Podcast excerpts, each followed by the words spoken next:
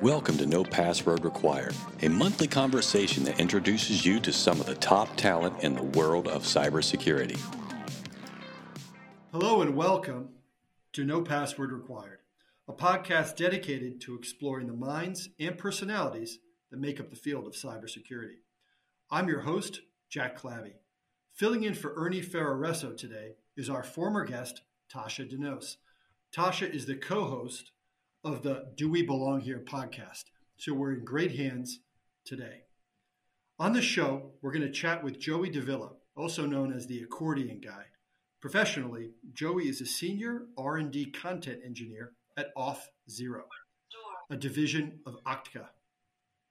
Joey's workday responsibilities have a couple of facets, including writing, developing, and creating technical content resources.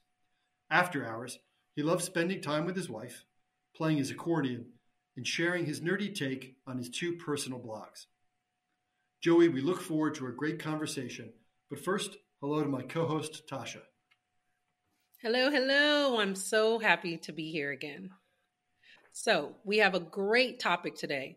AI is everywhere and it is taking the place of many important things, such as law. DoNotPay lawyers offers 1 million to let AI argue before the Supreme Court in their place. So artificial intelligence is taking over and we are going to chat about how we feel about that today. So this co- artificial yeah, this company is crazy, Tasha. It's it's been around for a little while. There's a, a guy I think he's he might even be not even 30 yet, uh, but he's the head of this company, and it started out it's an AI that's sort of built off Chat GPT, and okay. it, and it does. I think its first thing was um, helping people dispute traffic tickets, and it's also got other uses where it can help you if you're you, you pay like a, a monthly subscription fee, and, yeah. and you, it, it, helps you cut the line when you've got to call the DMV.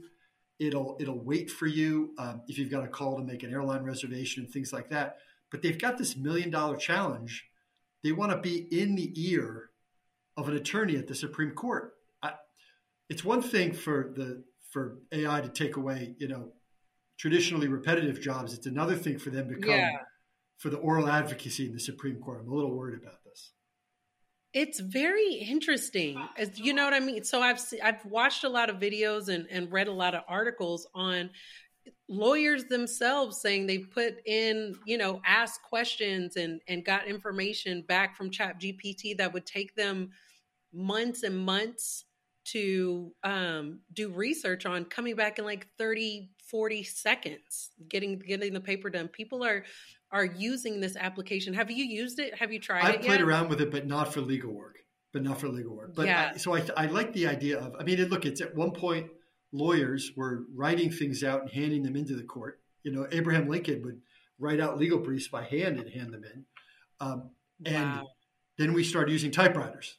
Then you go from typewriters to word processing, then to really, and you know, we use a variety in our law firm, a variety of um, fill in the blank kind of templates for at least first drafts of some stuff, and we use a lot of AI, what you could describe as AI assisted legal research but that's all mm, within nope. pretty well worn, almost legal library databases. This is entirely new because this, when you use these sort of, I guess you call them widgets, mm-hmm. they actually go and interact with third parties. You, you're filling in a couple of screens and then they go and actually get you a refund on, on an overpayment. They cancel a credit wow. card you didn't want. It's actually taking action at your direction, which is a, a on your different. behalf. So I, I, it's a, it's scary. Where I mean, they said it was coming, right? We've all been talking about uh, the white collar workforce getting replaced, and if these things work the way they do, a lot a lot of the work, I think, uh, it's targeting, I guess, first things that are repetitive. Yeah. Um, that maybe you wouldn't hire a lawyer for, but their latest million dollar challenge. I mean, I don't think anyone's going to take them up on it, but I was going to ask. It doesn't sound like you support the million dollar challenge. You're not going to take it take it up. As we'll say, not the Supreme Court. Would you take it? How about your your local circuit court? I worry about you disclosures. yeah, I worry about like if I'm if I'm doing that. I mean, sometimes like you think about okay, I'll write down the arguments I might make, and you might read a portion of your argument. Um, that's not great advocacy, but this in, in, some ways is not really different from that. The, the part I'd be interested in is I'd love to do a mock of this is it's in your ear and it's responding to the questions from the judges. That's the part that that is the AI part. Ah. So if it ah. does that, that's really. I mean, there were discussions about this with Google Glass when it came out. What was it? Ten years, a while ago. If you brought Google Glass into like a negotiation or something, and it was like you know detecting whether the other person's temperature was going up or heart rate was going up, could that be? And there were ethical conversations about it. Um, I don't know. I think if I were to do something like this in, in kind of a fun and experimental way, you wouldn't want to do it on behalf of a client. You'd have to do it, I think. Yeah, in, do it on your in own. speech you were giving, or in or in a um, you know maybe a board presentation where you're answering questions from a board, and they know you're doing it sort of as a.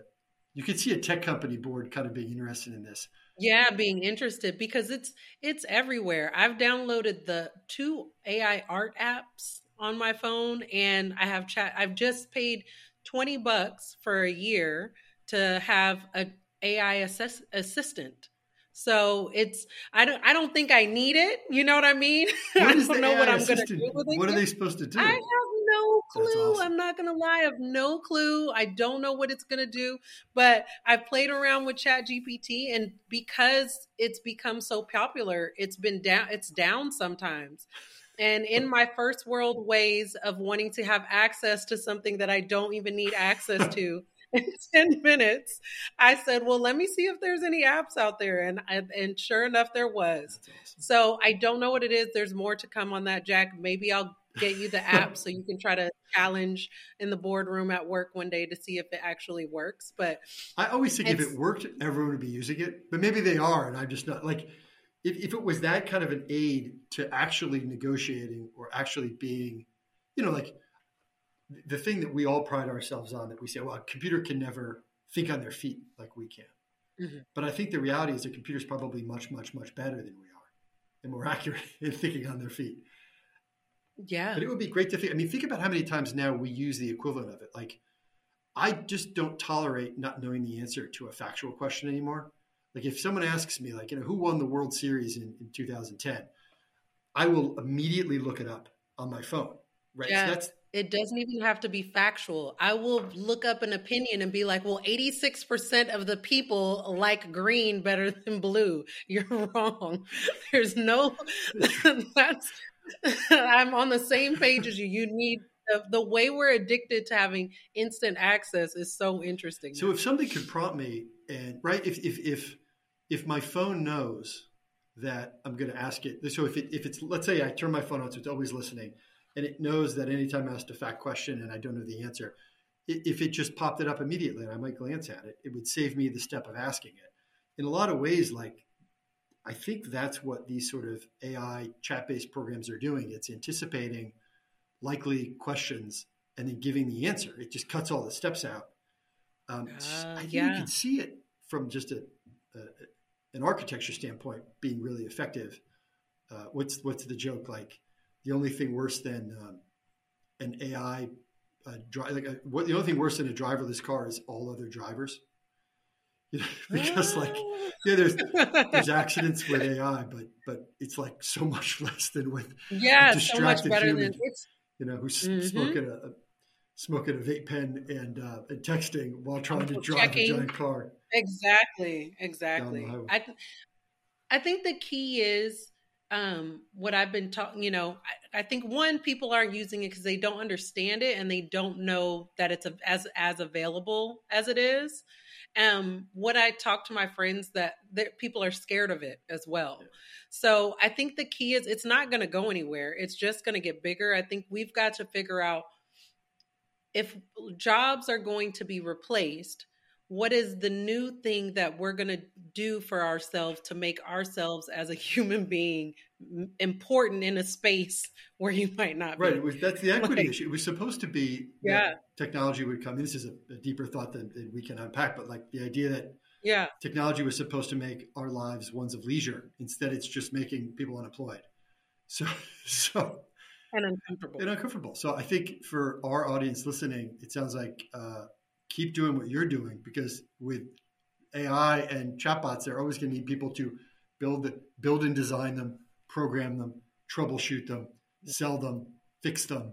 Uh, you know, it's it's the jobs they're taking. Uh, when we get AI building AI, then of course, you know, it's all over. But so until that oh comes, I think. Jack just made my chest tight. It was sounding so good. right, but eventually they'll all just be, be servicing themselves. It'll be like a Terminator situation.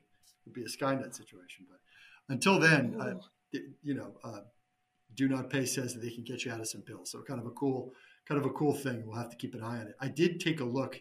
Part of me thought, what is the sort of legal ethics of this? And I don't have an opinion on mm. that, but I did take a look at the terms and conditions on the website, which is usually where you put mm. out there the legal relationship between the users on the one hand and the company on the other.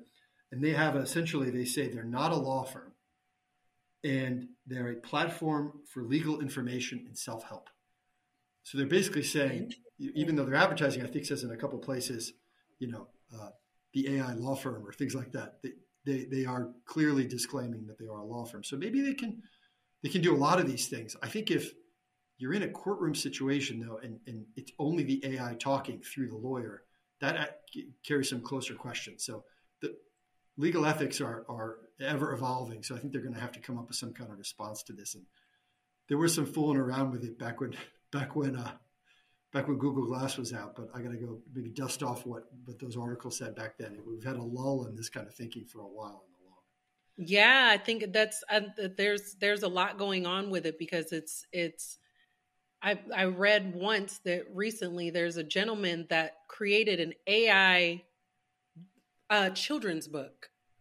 He did not write it. He asked like Chat GPT to write the book then went to the AI art um, developer and then asked them to um, develop the art for it. And then he just started selling it on Amazon. Okay. So a lot of children's authors are like, this is so upsetting. But then um, a lot of other people are like, well, the thought that he had to do it you know no one else had it. So he that's it's it's his intellectual property for thinking how to utilize something like this. You can't be mad at him and nothing's there to protect um, to stop him you know? I, yeah i definitely googled because that's you guys might see my book coming out my children's book. I could finally get my book about dinosaurs going to the moon that i've been wanting you know see i, I like this that idea of even even not for like big consumption, but if like a kid has a crazy idea about like a story, just using the using the chat module to create it um, is kind yeah. of neat, you know. Or if you have an idea for, you know, well, I, I want AI created music, right? So you know we. Oh wow! We'll be we'll be asking I think a good question later on about um, to our guest about the their the rock band that they would want to form. But you can imagine, you know, okay, I want a rock band that has, you know, um, you know, uh, you know, this guy on drums, this woman singing, and this person playing the guitar, uh, and I want a three and a half minute single. Right. At, at some point, you're going to get that, and it's going to be pretty neat mm-hmm. to see, you know, what it would be like to see, you know, to, to see uh, all these kind of famous styles being mixed together, and maybe that's already happening. If, if one of our listener knows about it, send us a message. Uh, um, oh, that'd on, be awesome. Well, with that being said, we're going to take a quick break. And when we return, we are going to talk to Joey deVilla about his passion for making his local community a nerd haven. Looking for more no password required content? Follow us on Twitter, Instagram, Facebook, and LinkedIn at No Password Pod. Welcome back. Our guest today is Joey deVilla, a complete badass on the accordion and the Senior Research and Development Content Engineer at Off Zero. Joey, welcome to the No Password Required podcast. Glad to be here. Can you just tell us a little bit about your career path, and how it led you to your current position at Auth0? Uh, sure. Uh, it's a series of accidents, actually. Uh, I was uh, I was doing a very extended Van Wilder esque uh, university career. So uh, about seven years into a four year degree, and uh, I um, I was a DJ at the uh, campus engineering pub, Queen's University in Canada, and um, I was broadcasting some uh, while I was playing tunes. I had some video wallpaper on the screen, and it was from this uh, multimedia company in Toronto. Just some some videos showing what uh, showing their work because it was kind of fascinating to look at while you're on the dance floor. And uh, somebody came up to me and said, "You know, I know those people. They're hiring." and so I, I took a train to Toronto the next day to interview with them, and I said, "You have to give me, you have to give me a job. I want to do multimedia. I don't want to do." I don't want to do mainframe programming for banks, which was probably the biggest opportunity at the time during these uh, during the pre-web era. And uh, yeah, after after a few job interviews, which was mostly hanging out with them for beer at several Toronto pubs, uh, they decided to hire me. And uh, from there, it's just been a series of accidents. Uh, off, uh, what happened a little bit later on was that working. Um, I was working at uh, a little consultancy, and a friend of mine, uh, friend of mine, Cory Doctorow, sci-fi author and also EFF spokesmodel, actually said, "Hey, you know what? Do you want to?" Do you want to work on electronic gift certificates or do you want to change the world? I'm starting a startup. And this was late 1999 and I said I want to start the startup and uh, so I joined his I joined his company. They sent me to Linux World Expo to gather some information, and while I was there, I brought my accordion with me, and uh, I was hanging out with the Slashdot people, and um, what uh, they uh, uh, there were some CNN people wandering around, and I just decided to leap in front of the cameras and just play play a number. Uh, managed to parlay that into an interview. And by the time I got back to Toronto to report to the office, they said, "We saw the interview. From now on, you you are doing developer relations." and since then, I've either been doing either making software or talking to people who make software doing developer relations. Auth0 was a very lucky break. It happened when my job in um, my job working at a company here in Tampa uh, evaporated uh, because of COVID. They had to lay off half the staff, and um, I stumbled across uh, I stumbled across um, the uh, ad for uh, uh, for Auth0, and uh, they just they were looking for a developer relations person, and I went through the interview process, and it worked out really well. And here I am. Basically, they've changed my title. It is now develop yeah senior developer advocate. I am at the Auth0 part of Okta. So Okta is Okta and Auth0 used to be competitors in the same space, but doing very different okay. stuff. It's all it all boils down to um, authentication and authorization or login as a service. You really should not be building your own login anymore because of the security arms race. You know, it's always uh, you make a move, uh, bad parties make a counter move, and so on. So, yeah, it's basically my job to show people how to use our services to control access and permissions in their applications, particularly mobile, mobile and IoT. So I like to call my job strange new platforms. Yeah, what what are some of the ones that like on the IoT side? What are some of the ones that are you know challenging or that you found interesting on that side? Well, um, for the most part, it's largely been Raspberry Pi based things, yeah. and we've been talking about, and uh, it's largely talking about using the Raspberry Pi as a front end to talk to some kind of service yeah. that you have to get permission to access. So one thing, um, one article that uh, I, I tech edited and helped put together was one where uh, you would have this bathroom mirror with a Raspberry Pi in it. it's one of those mirrors that you can slightly see through. So there's a monitor behind it. So while you're shaving or doing your hair or your makeup, you can catch the news or see bulletins because this little screen behind the mirror is flashing you updates so you can get your text messages that way. So yeah, it's a it's a smart mirror. Uh, it is a goofy thing right now, but I figure you know what, 50 years from now, people will complain when they don't have a smart mirror in their hotel room or their own bathroom.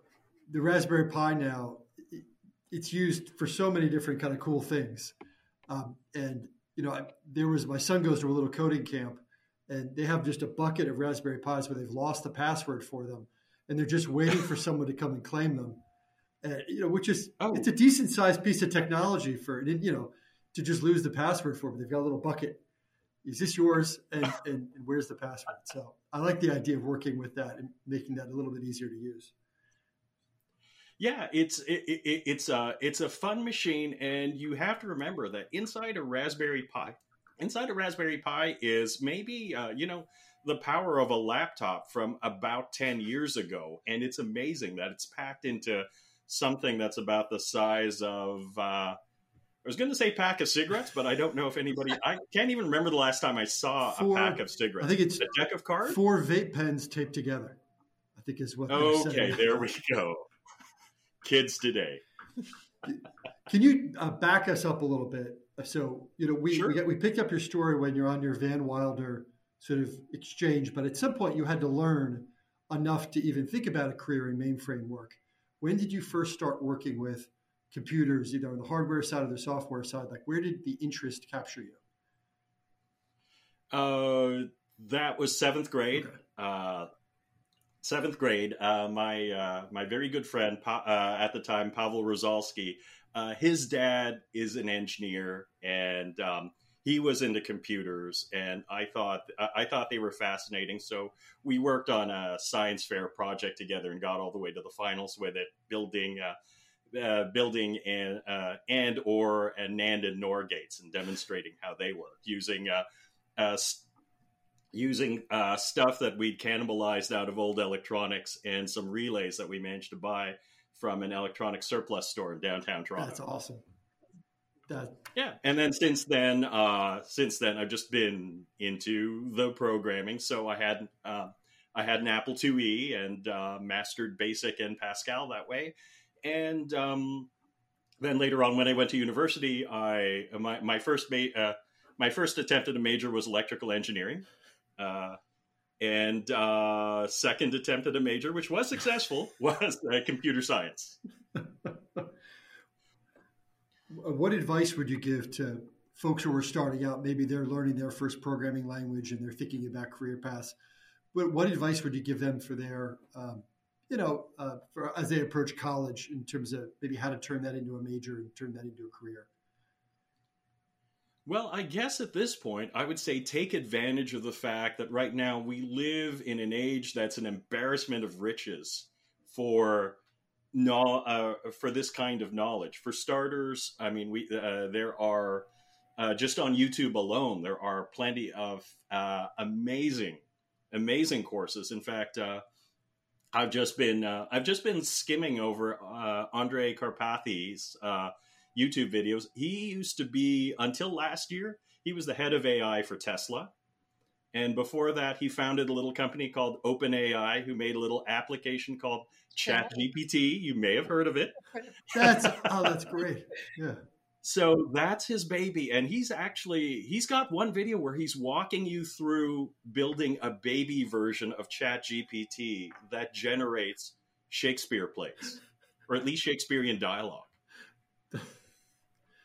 so awesome. I'm I'm looking at that and I'm also going, you know what? This reminds me of way, way back when I was in high school and I was trying to replicate the uh, program, the original chat, uh, the OG chatbot, Eliza the uh, um, are you familiar with that one? The psycho. It's a psychotherapy. It's a psychotherapy one. It tried to it tried to simulate one of those psychotherapists who throws everything back at you. Like you oh, say something. Yes, yes, I know. How does that make you feel? you know that kind of thing, and tries to talk you into talking yourself. I've re- I, into figuring. I've out. read some of those chat those transcripts because there was some with with the newer uh, chatbots getting a lot of coverage, they were revisiting that. And I think the Wall Street Journal had some transcripts of the old Eliza conversations. And it looked like yeah. how I sometimes talk to my wife. You know, oh, oh, oh, that happened at work. You know, uh, uh, how do you feel about insert thing that happened at work? exactly. So yeah, Eliza is a bunch of yeah, Eliza in the end is a bunch of stock phrases. What it tries to do is detect, you know, the pattern that matches what you gave it and just throw it back at you with you know fill in the blank. Oh, wow. How awesome. And uh, yeah when I, I, was totally fascinated by that when i was in high school and i was going oh this is great. And then i heard about uh, there's another one that came after eliza. I don't know if it was late 60s or early 70s called PARRY okay. who um, and it modeled a paranoid schizophrenic patient And I think in the mid 70s, what they did was they had the two programs, Eliza and PARRY, talk to each other. to each other. Yes. I quick question, Joey. You've talked about you call them accidents, the the accidents of your life. There's so many little nuggets, I believe, that you said for people that are listening, especially with so much. There's like so much um, ambiguity in the tech field right now with people changing jobs and things like that. What what would you say to someone listening?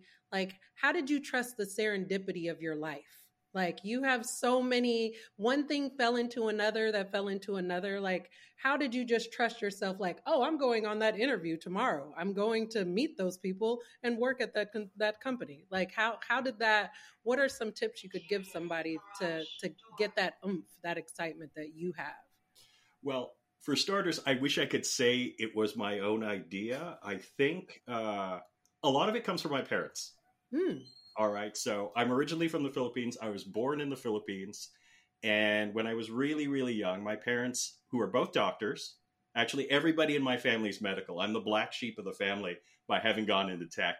And um, they decided to get uh, some experience in the US. So they went, you know, they, uh, so they went completely, you know, they went to the complete opposite side of the world to get their first experience as professional doctors in the US. And the plan was to, the original plan, and we did, we followed it anyways for the first part, was to go back to the Philippines and stay there. Uh, that was when I was about four or five. And about three weeks after we returned to the Philippines, President Marcos declares martial law and the whole place goes banana republic really, really quickly. And my parents decided, you know what, this probably isn't a safe place to be, and they started uh, uh, they started looking at going back to the U.S., but the uh, political situation was a bit iffy, and they weren't taking people from the Philippines at the time. And uh, an uncle of mine who lived in Canada said, "Hey, why not Canada?" So there's an immigra- uh, there's a point system for Canadian immigration, and if you have skills, you get more points, and if you cross the threshold number of points uh, in Canada, they generally said, "Come on in," and that's what we did. So, uh, like from age uh, seven and up, yeah, I lived in Canada until about uh, until about 2014. Yeah, 2014 when I moved here to Tampa. Nice. So uh, a lot of it, a lot of it just comes from my uh, from my parents. Sometimes uh, they just encouraged me to go for it, and then I've just learned, and just from watching friends who did, yeah, it's it's the friends. My happiest friends are the ones who went for it. That's a T-shirt. yeah. Yeah, somebody somebody should design that. We should go to Teespring and go make that up. Yeah, I like it. so uh, yeah, and ever since and ever since then, I have uh, it's it's just become clear to me for um, simply but a lot of good things happen simply by showing up. By you know, to borrow a really geeky or mathematic term, uh, you know what you you are expanding your luck surface area by go, uh, by going out there, by showing up, by trying the new thing.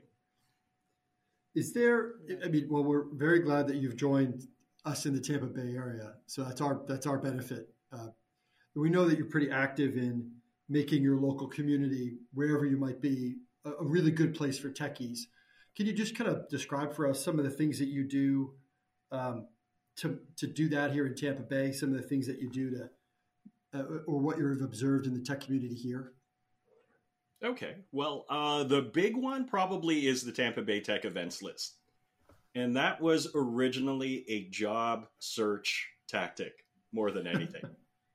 so I just wanted to be able to say, hey, uh, in an interview, among other things, uh, I happen to produce the list of tech and nerd events in Tampa Bay. So that that was basically it because I was uh, I think I was uh, one of the one of the job categories I was going for was a developer advocate of some kind. So I figured what better way than to actually have some uh, something that I can point them to, going, "See, this is me advocating and, and representing to uh, uh, representing to developers." How did the Joey? How did the pandemic change that? I mean, it was a, it was a good thing going, and then the pandemic changed it. You know, are we done with that? How did it affect it? And then, do you think we're we're now are people meeting again in person? Well, for the pandemic, a lot of events went online, and I specifically modified the list. So I was going, look, you know what, for safety's sake, I'm only showing online okay. events. But I think it helped it a lot because what happened was people were, you know, people being stuck at home and they'd seen all the episodes of Tiger King by that point. We're looking for something to remember, do. Remember and, uh, Tiger King? Like that was such a huge thing, and then I haven't thought about it probably in eighteen months. It was, it was yeah, never it, forget Carole Baskin. Right? Never forget it. Never, yeah, never forget. Well, the thing is, I live a block away from one of the dramatization scenes, so. Uh, uh, the neon sign Alpine Liquor when Carole Baskin is going walking on Nebraska at three in the morning trying to clear her head, and when she meets her first husband, they reenacted it at Alpine Liquor. Oh. In Seminole Heights, which that's is awesome. uh, walking distance from I, me. I so remember I that scene. I know exactly what you're talking about. Oh, that's awesome. Do people go and take pictures by it? They should if they haven't.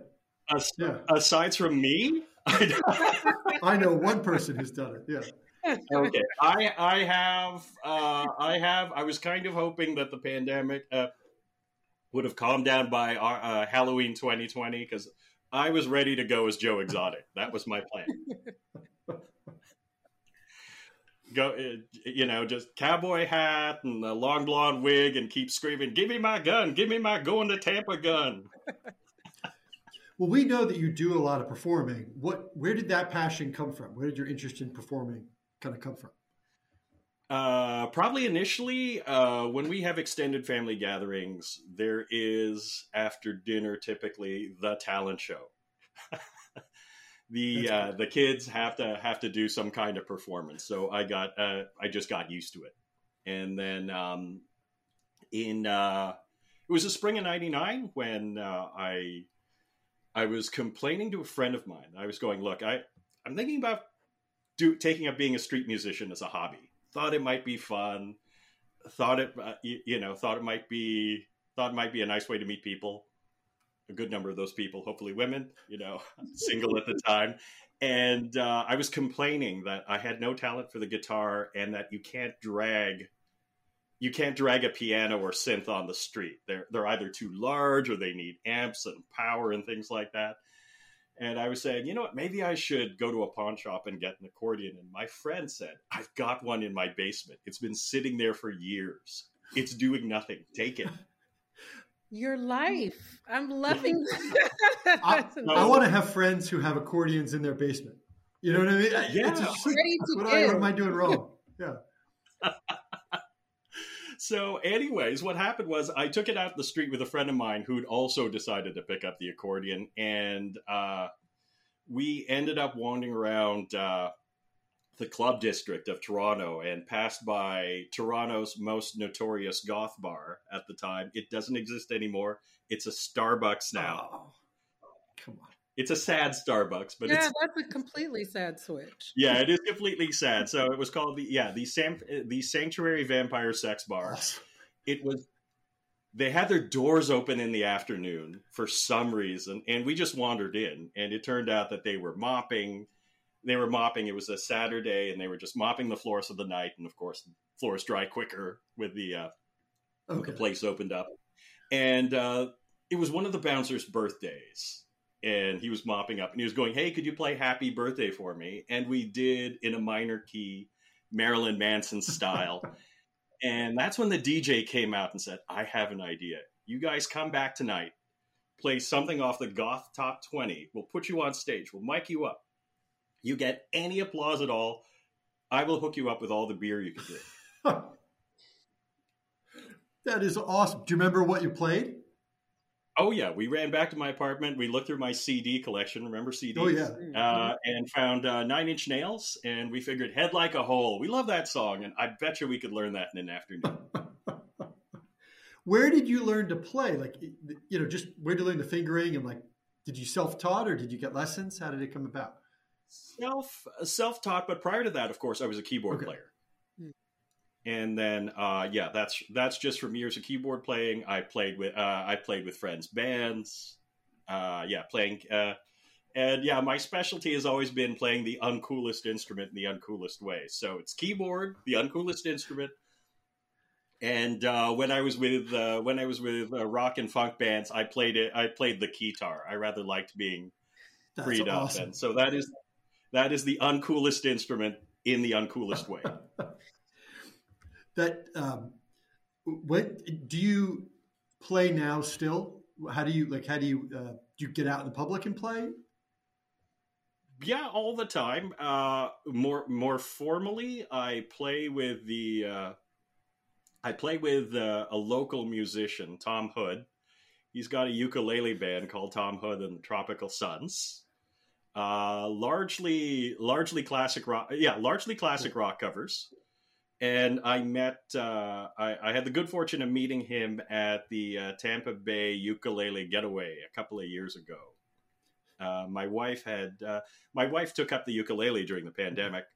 Oh wow! And she wanted to go to this ukulele conference, and I said, "Oh yeah, that sounds that sounds like fun. Let's go." We got an extra we got an extra one so I could play along. But uh, they found out that I also brought the accordion with me, and he found out about it, and he said, "Hey, you got to join my band." Is it the same accordion, or is it a new accordion since your Toronto days? Or uh, it's a new accordion. The old accordion, the original accordion, is a little bit beaten up at this point, okay. but it's uh, it's at my mom's house in Toronto. Oh, I was going to say it's put away safely. We need to see yeah. that as you it, know, it, it is evidence of your life. I'm loving it. Yeah, it's it's in a safe place. Joey, I've got to ask because one of your blogs is um, Global Nerdy. You know, it, we think that's a rad name, but you know, we probably wouldn't have felt that way about self-styling ourselves as nerds. You know, in the 1980s, what do you think has changed about that term or about nerd culture that makes it like a cool thing now, but it maybe wasn't before? Well, nerd culture got mainstreamed.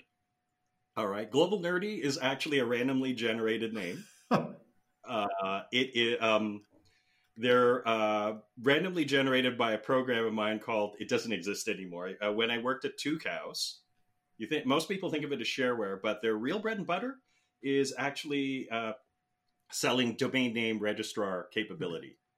So that's that that's that's how they make their money, and uh, they have an API that lets you feed it. You feed it a bunch of uh, you feed it some text, a couple of words, and it spits out available domain names. And uh, I have a pro I, a little front end program called the Duke of Earl URL. And oh, that's uh, yeah, awesome! Let, that's awesome. The Duke of Earl.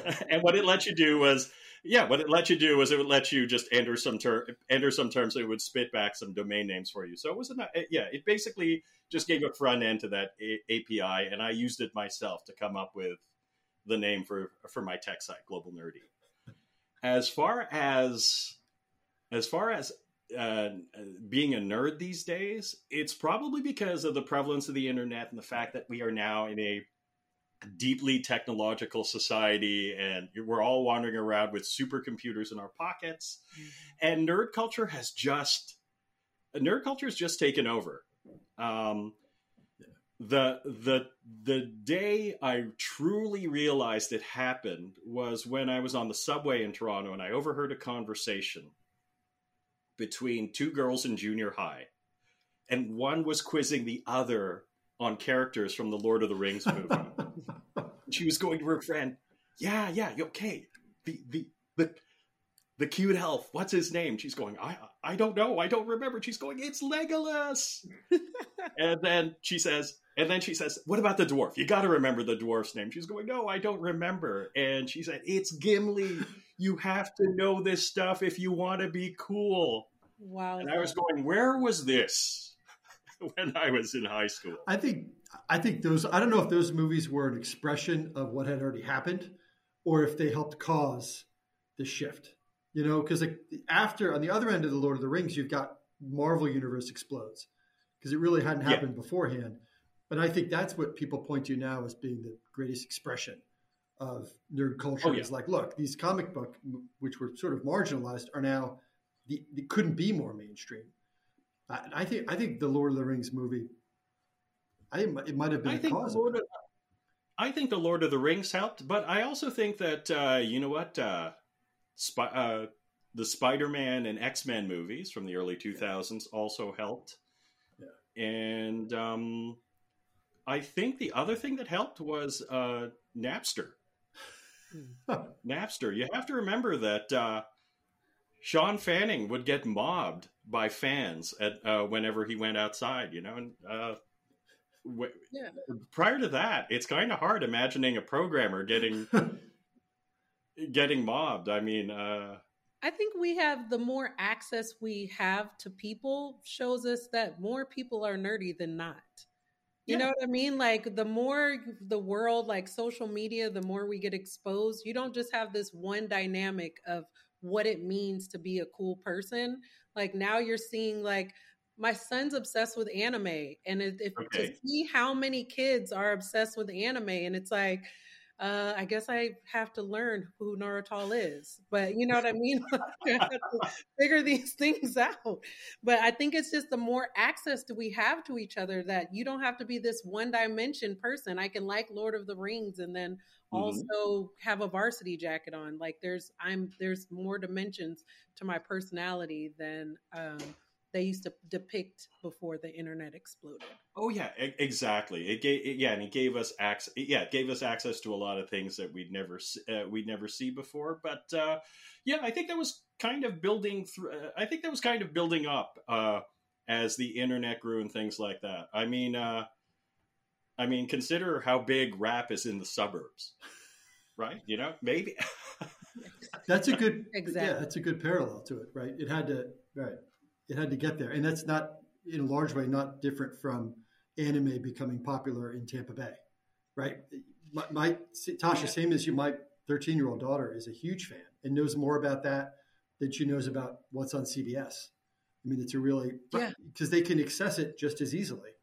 There's no difference to them if they open a device to seeing something that's going to be out on broadcast cable, broadcast or cable versus getting something that's streamed from Netflix mm-hmm. or from Amazon Prime or something. It, it, to them, it's we can access the information the same way. Whereas before, you had to maybe go to a specialized, you know, video store to go get a copy of a of real yeah. Japanese anime, and then it might not be translated, or you couldn't play it right or something like that. But now it's just so yeah, accessible. Yeah, yeah. Yeah, you had to hunt it down. I mean, for the longest time, uh, mainstream anime in the U.S. was pretty much limited to uh, in the late '80s that was Robotech, and then in the mid '90s, Sailor Moon. Sailor Moon. Sailor Moon. Heart smile. All right. Well, I think at this time we'll take a short break, and when we return, we're going to go through the lifestyle polygraph with Joey. So everybody, please stay with us. You're listening to the No Password Required podcast. We cover cybersecurity and a lot of other stuff. Welcome back, Joey. Are you ready for the lifestyle polygraph? Yes, I am. Okay. You've talked a lot about music, so this one is what three people would you choose to make the ultimate rock band, and what cover song would be your first release? Oh, wow. I would probably. Okay, I'd have to go with Weird Al. There is no.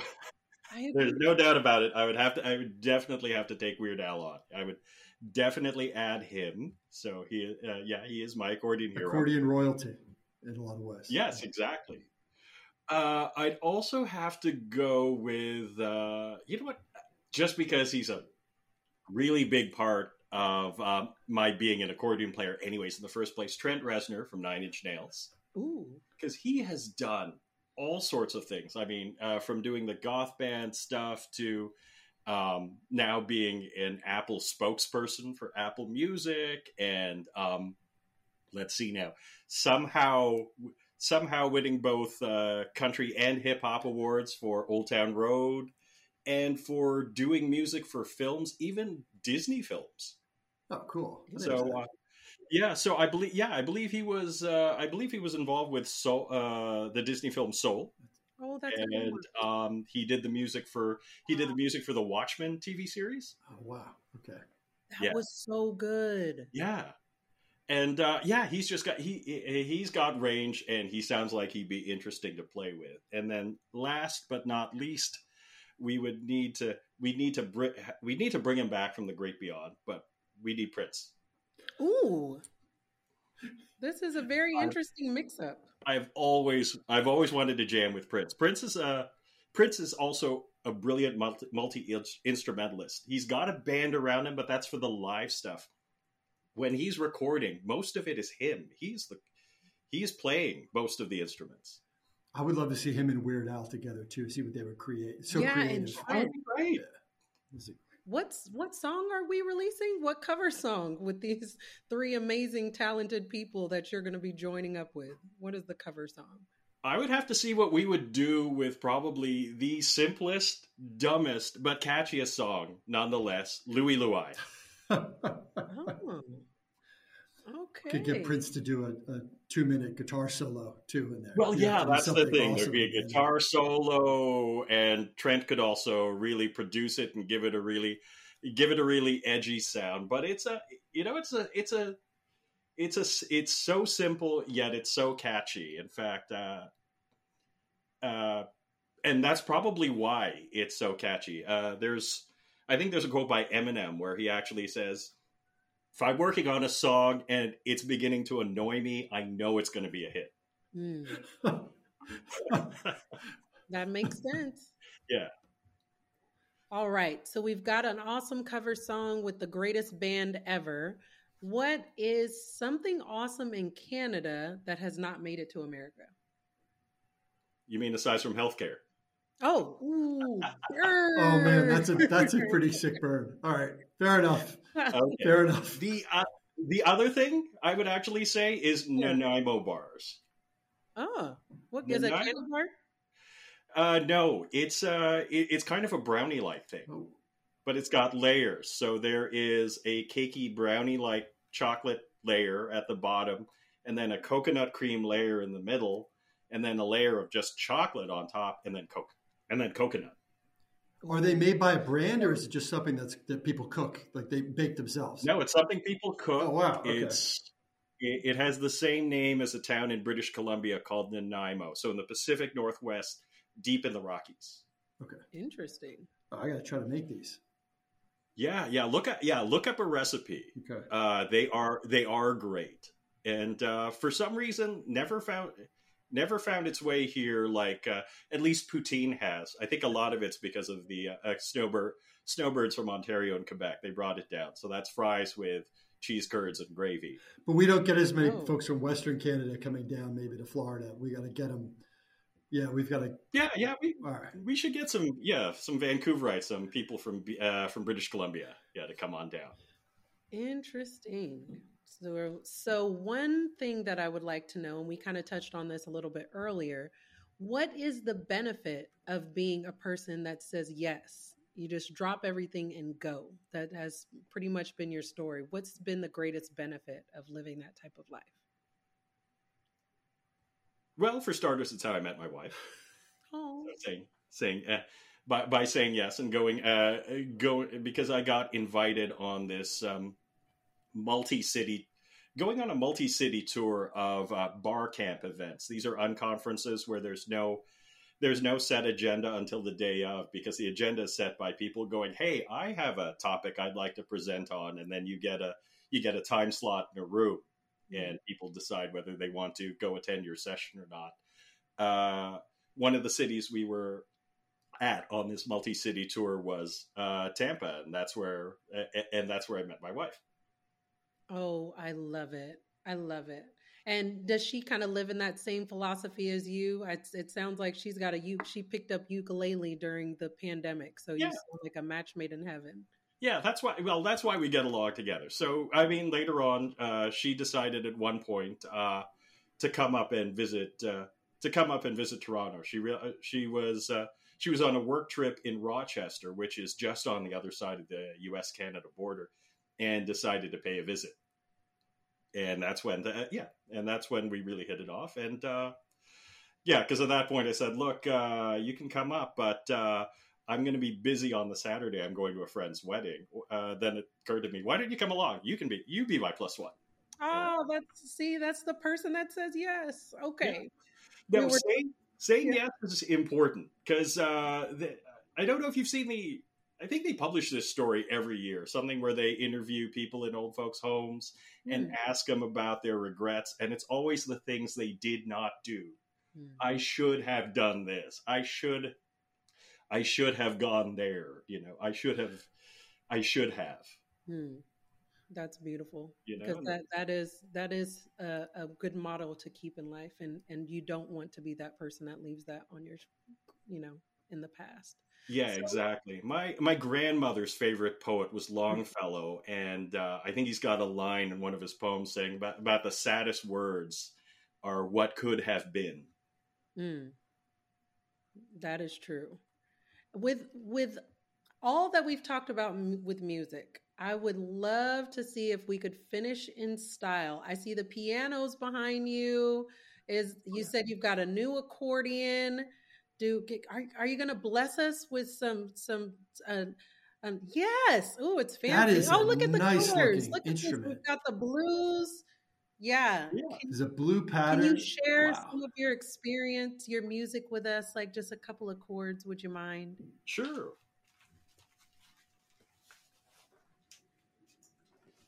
So, anyways, this is a lucky find from the uh, Oldsmar Flea Market. Oh, wow.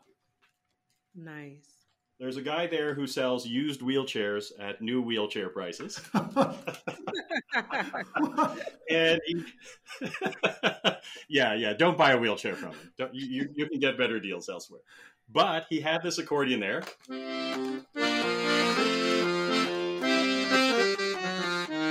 Oh, sounds great. Ooh, I love it. And yeah, he had no idea what to do with it. And I said, "Look, uh, 150 cash, I'll take it off your hands." And he was happy to let it. and it's beautiful. Is, is that his decoration, or you spent the time and put these, um, cover the oh. keys oh. and put the love on it?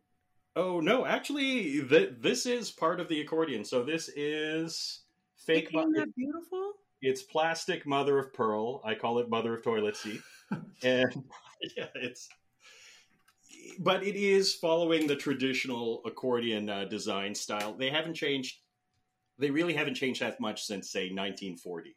So at that point, they uh, they they they all sort of generally have this look like the front end of a 1950 Chevy, the grill. you know, you have to have the grill work and that sort of thing. They haven't changed. They attempted to do it in the 60s. Uh, there are some Day-Glo Paisley accordions out there if you can find them. I have been looking. That's awesome. But uh, yeah, generally they tend to have this very classic, a very classic look. I love it. You are a man of, of, of many, many lives. One of the things I want to ask you, the last question, the most important question, is mm-hmm. what Star Wars character do you relate most to? Who's your favorite character, and how do you like? How do you? Which character do you relate the most with? Okay, well, uh, I can give you an easy answer and a hard answer. okay. All right, I'll go with the easy one. Uh, the easy one, the one I most relate to, uh, is actually uh, actually Han Solo. I like him. He is the interest. He, he is the interesting character. Yes, he doesn't have the Force powers. Yes, he is technically not the main character. But uh, you know, as, as cool as Luke Skywalker is, he's kind of bland because he's supposed to be the character you kind of pour yourself into. But I like Han Solo, especially. You know, basically, you know, never tell me the odds. He's willing to just he's willing to just go for it. You I know, and he's yeah, and he's actually good at building uh, building a bunch of friends around him. But for the hard answer, okay, I'll. These are way more obscure characters. The first one is the first one I'd have to say is Max Rebo. So he's the blue elephant looking like keyboard player. He plays okay, the super, the, the super okay. keyboard thing. Yeah, with all the. Yeah, okay. exactly. But you know, he knows he's working for a gangster, but he's got bills to pay, and he's just trying to keep his head down and keep the band going. I feel for him. Okay, that's that's a good mixture. This has been wonderful. Oh, you have another interesting one? Just two more. All right, let's go. Two more. My two more favorite Star Wars characters. The other one I had to look. I uh, the other ones I had to look up their names. One is Elan Sleazebaggano. I don't know who that is. He's the guy who attempts to sell Obi Wan death sticks at that bar at Tatooine. Hey yeah. man, you want to buy some death sticks? You know, like I mean, I love you as a name. That, that takes unmitigated gall. Like basically, it's like trying to sell weed to a cop. Like the guy is clear. yes. He's in uniform. He knows. Yeah, that's awesome. Sleaze Baggio. Yeah, yeah, yeah. They actually gave him the name Sleazebaggano. That's what I'm more concerned his, about. Uh, yeah. Wow. And then finally, I would say, um, uh, let's see, Force Awakens. Hmm. Actually, uh, the nurse who's bandaging Chewie. She has one. She has the best line in the movie. Oh, you must have been so brave. Taking really, really good care. Yeah. Taking really, really good care of the customer. I have to respect that. I love it. That's a lot of different dimensions. So we've got a sleaze bag, yep. a man that's working for a gangster, and then a kind woman wrapping a man up. I, yep. I like it. Okay, I'll take it. Well, um, one thing I also need to take are what are the ways that people can get in contact with you? We've had a wonderful time with you. I know our listeners want to get connect with you, follow you on any social media platforms, and share any kind of connection. Tell us how. Okay, well, let's see. On uh, Twitter, more on Mastodon these days. Uh, if you search for accordion guy, mm-hmm. and remember, uh, yeah, it's an O in accordion, not an A after the uh, after the first letter. Uh, let's see now. Uh, JoeyDeVilla.com is my personal blog. Uh, globalnerdy.com is my tech blog, and that's where the Tampa Bay Tech events list also is and uh, yeah, just keep an eye on that because that's probably the easiest way to find me because I brought uh, I, I, post that uh, once a once a week, and a lot of people consult it, and it's probably the easiest way to find me on Google. Awesome. This has been wonderful. Thank you so much for sharing your experience with us and motivating us to say yes in life. Yes, say yes. Thank you, Joey. This is great. That brings us to the end of the program. Thank you for joining us. First and foremost, I have to thank my co host, Tasha Denos, for stepping in for Ernie Ferraresso today. Thank you also to our guest, Joey deVilla, Tampa Bay's Weird Al of Developer Relations. Please rate, review, and subscribe to No Password Required podcast.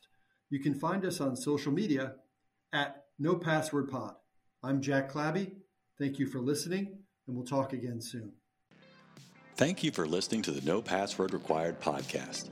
The show is produced by Cyber Florida. A special thanks goes out to our friends at Carlton Fields and Second Watch. If you would like to learn more about the show, visit our website at cyberflorida.org slash pod. And if you still need more show content, check out our social media at No Password Pod.